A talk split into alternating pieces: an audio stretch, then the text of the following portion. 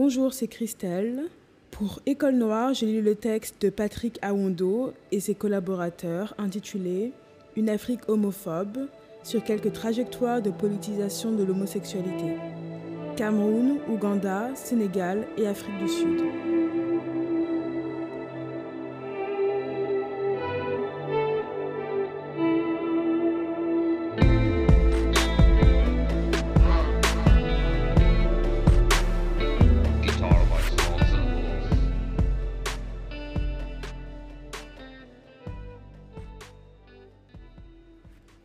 La première décennie de ce siècle a été marquée par une soudaine émergence de l'homosexualité comme enjeu majeur dans l'espace public de nombreux pays d'Afrique. Bien entendu, ce phénomène s'inscrit dans une histoire plus longue, notamment dans la partie sud du continent. Les présidents Mugabe au Zimbabwe et Nujoma en Namibie ont lancé leurs attaques contre l'homosexualité, vue comme une dépravation importée de l'Occident dans les années 1990. Mais ce n'est que dans la dernière décennie que s'est manifestée, ailleurs sur le continent, une explosion de préoccupations populaires, souvent encouragées par les leaders politiques et religieux, autour de l'homosexualité et une soudaine intensification des persécutions gouvernementales, notamment à l'encontre des jeunes hommes gays. Ces développements ont donné lieu à une attention internationale considérable. Ils ont également alimenté à nouveaux frais des débats plus anciens, relatifs à ces enjeux, en particulier la question de l'historicité de l'homosexualité en Afrique. Les professionnels de la politique, comme ceux qu'on a cités plus haut, mais aussi des leaders religieux et des porte-paroles traditionnels, ont soutenu que l'idée même de pratique entre personnes de même sexe était étrangère à l'Afrique et qu'elle avait été importée de l'Occident. Mugabe, par exemple, l'a taxée d'importation immorale. En 1998, le gouvernement zambien a même affirmé que l'homosexualité est une conspiration norvégienne, car l'ambassadeur norvégien était intervenu lorsqu'un militant gay zambien s'était retrouvé en difficulté. D'autres ont au contraire affirmé que les pratiques et les identités de personnes de même sexe ont une longue histoire en Afrique, et qu'en revanche, c'est l'homophobie plutôt que l'homosexualité qui est une importation occidentale. En effet, les articles de loi criminalisant l'homosexualité ont souvent été copiés sur des lois de l'ancien pouvoir colonial. Cependant, l'homophobie a également été façonnée par le contexte post-colonial, souvent de façon assez complexe.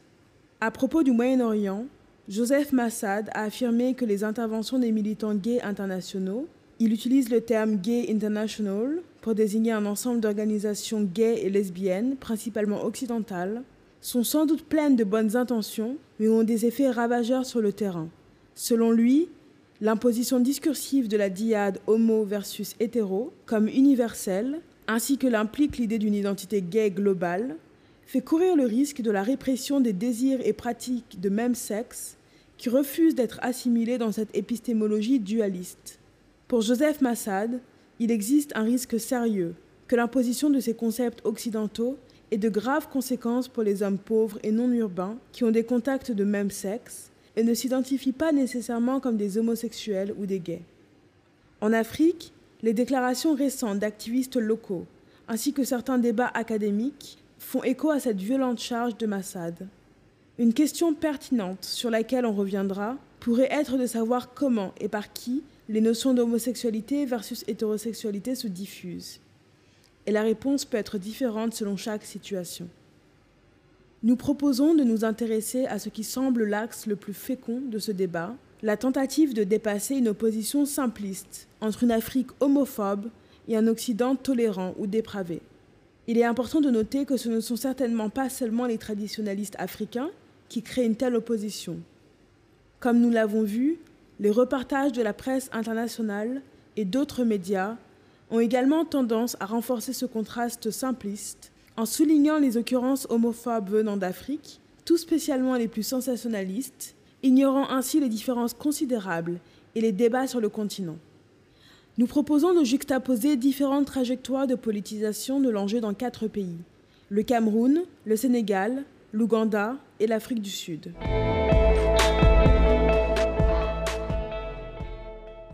Cameroun, l'homophobie comme critique politique. Un tournant important dans ce pays a été l'affaire dite des listes d'homosexuels, Le 11 janvier 2006, un journal mineur de Yaoundé, La Météo, a publié un article de une au sujet de l'homosexualité dans les cercles de pouvoir, assorti d'une liste de 11 personnes. Le 24 janvier, un autre journal mineur, L'Anecdote, a davantage attiré l'attention en imprimant une liste de 50 homosexuels haut placés. Des noms célèbres figuraient dans les deux listes, ceux d'un ancien Premier ministre, de parlementaires, de journalistes renommés et d'autres personnalités, principalement des hommes, mais aussi quelques femmes. Les accusations portées contre ces personnes étaient assez vagues. Cette attaque était également liée à une préoccupation ancienne, en particulier au sein de l'Église catholique, concernant l'influence des sociétés secrètes d'origine européenne, d'abord les francs-maçons, puis les rosicruciens, parmi les politiciens et fonctionnaires camerounais haut placés. Il existe un lien direct avec l'histoire coloniale ici, en particulier eu égard à l'hostilité qu'a toujours inspiré la notion de laïcité chez les missionnaires qui soupçonnent les fonctionnaires d'être des francs-maçons. Ce contexte est compliqué par le fait que la franc-maçonnerie, au Cameroun, a été fréquemment associée à l'homosexualité. Dans les années 70 et 80, le terme franc-maçon était une insulte courante pour désigner un homosexuel. Dans ce contexte, l'homosexualité est devenue une échappatoire pour exprimer le considérable mécontentement populaire à l'égard du régime. Pour autant, au même moment, le régime optait pour une attaque ciblée contre les pratiques homosexuelles, apparemment pour se distancier de telles suspicions. Durant les années qui suivirent, une véritable chasse aux sorcières fut conduite par les autorités, menant à une longue série de procès contre des personnes, principalement de jeunes hommes, accusés d'homosexualité. Bien souvent, une personne était dénoncée par ses voisins et la police entre de force chez elle pour l'interpeller. Un aspect marquant du cas camerounais tient à l'image assez spécifique de l'homosexuel qui est à la base du tollé. Aussi bien les listes que les attaques de l'archevêque de Yaoundé et d'autres ont pris pour cible principale les grands, dont on prétend qu'ils soumettent de jeunes hommes à des rituels homosexuels humiliants. Dans ce prisme, le lien entre homosexualité et sorcellerie, comme à d'autres formes de pouvoir occulte, les associations secrètes telles que la franc-maçonnerie et les rosicruciens, prétendument très influents parmi l'élite politique, est largement mise en évidence.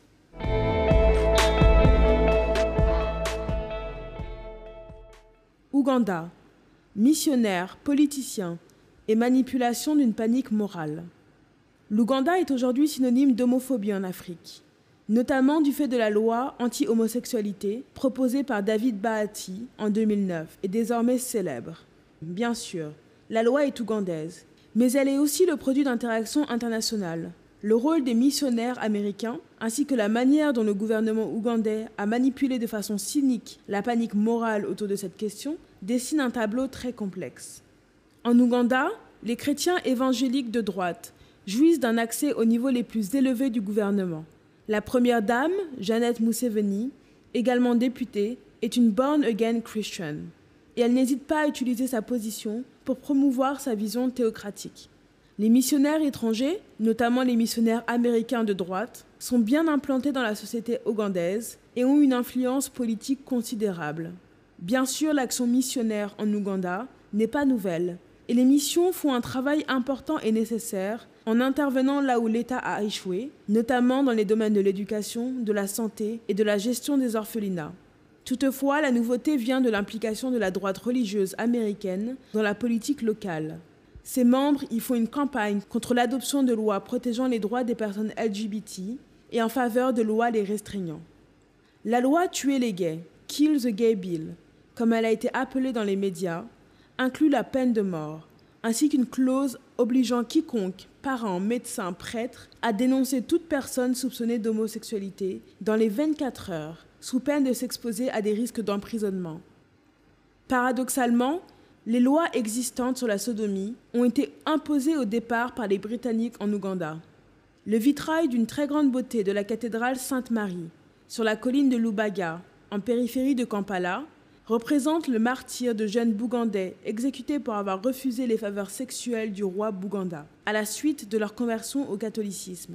Pourtant, quand les députés scandent « Notre loi », ils utilisent cette proposition de loi pour affirmer l'autorité morale et l'autonomie nationale contre un Occident néocolonial. Le président Museveni lui-même utilise son soutien mitigé et tacite à la loi, tout comme ses mises en garde publiques contre celle-ci, comme des manières de gérer une relation ambiguë avec l'Occident.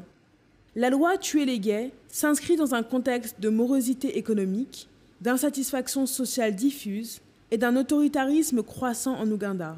C'est précisément dans ce type de situation que la panique morale peut détourner l'attention des causes réelles des problèmes et soustraire d'autres abus au regard d'autochtones insatisfaits comme des observateurs internationaux. Le discours déployé pour parler du sida en termes de symptômes de décadence sociale et de turpitude morale est utilisé pour attiser le ressentiment public contre les gays et les lesbiennes. Cela suggère que l'homophobie croissante peut être comprise en partie comme une réaction indirecte au ravage du sida. Cela n'implique pas la construction d'un amalgame stigmatisant entre homosexualité et sida. L'épidémie a été trop hétérosexuelle pour cela. Mais la perturbation sociale causée par le sida est sûrement un des facteurs qui crée un climat propice à la panique morale, notamment autour du sexe. Il est également important de reconnaître que les organisations LGBT en Ouganda ont réagi à ces attaques et parfois remporté un certain succès en utilisant habilement l'autonomie relative de l'appareil judiciaire et en parvenant à des victoires limitées mais significatives. En 2010, le journal ougandais Rolling Stone a publié les noms, photographies et adresses de 100 homosexuels sous le titre « Pendez-les ». Contrairement aux personnes dont les noms ont été publiés au Cameroun, les individus concernés étaient tous des activistes gays et plutôt qu'au cœur du gouvernement, le fléau de l'homosexualité était traqué parmi des nouvelles générations de jeunes activistes considérés comme nuisibles aux valeurs culturelles ougandaises. Néanmoins, les journalistes ont été poursuivis en justice et ont perdu. La décision constitue une importante jurisprudence pour l'affirmation du droit à la protection de la vie privée.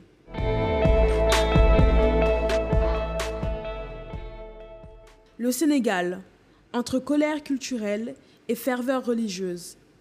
Avant 2008, ce pays était connu comme l'un des plus tolérants en Afrique à l'égard de l'homosexualité.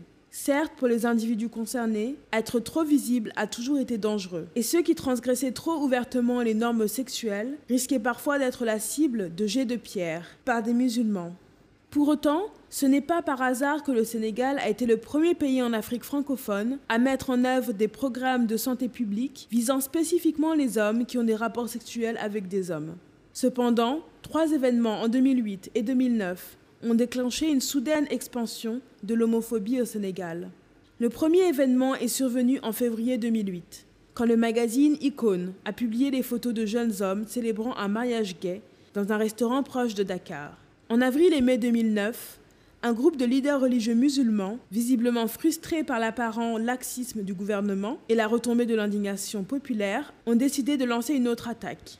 De façon significative, la fatwa du Front a eu un impact considérable sur l'opinion publique. Dans différentes régions du pays, selon plusieurs récits, de jeunes hommes ont exhumé les corps de Gour Djigon, un terme désignant les hommes-femmes qui a une longue histoire au Sénégal, perçu comme profanatoire des cimetières.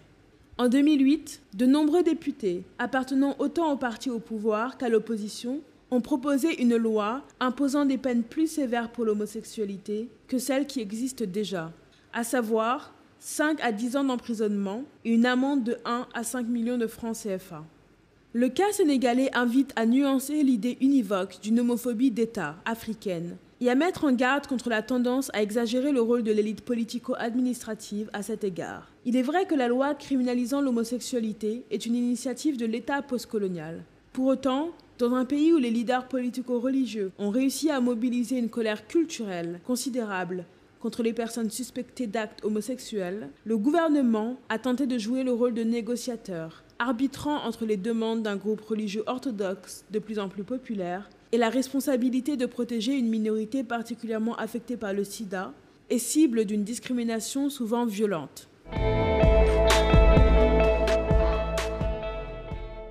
Afrique du Sud, la législation sur le mariage gay et ses contre-courants. En novembre 2006, l'Afrique du Sud adoptait le Civil Union Act et devenait le 5e pays du monde et le premier pays africain à légaliser le mariage entre personnes de même sexe. En réponse, moins de 3 mois plus tard, un acte d'interdiction du mariage entre personnes de même sexe était proposé à l'Assemblée nationale nigériane. L'opposition au mariage entre personnes de même sexe est ainsi devenue une lutte symbolique autour de la culture, la tradition et l'authenticité.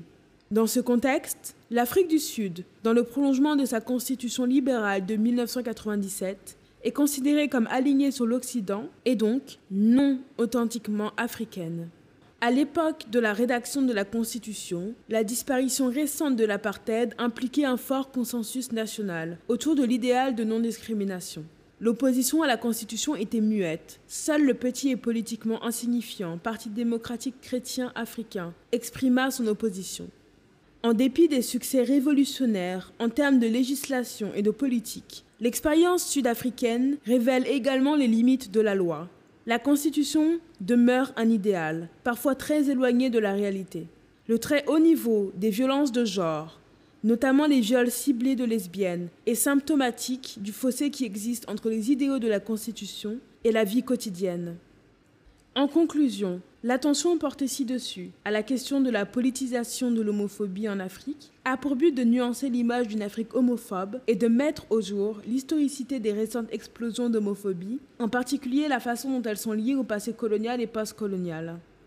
Pour autant, cet argument en faveur d'une image plus nuancée de l'homophobie sur le continent ne doit pas minimiser la réelle force des mouvements homophobes en Afrique aujourd'hui, initiés par des leaders politiques et religieux ou inspirés par une large indignation populaire.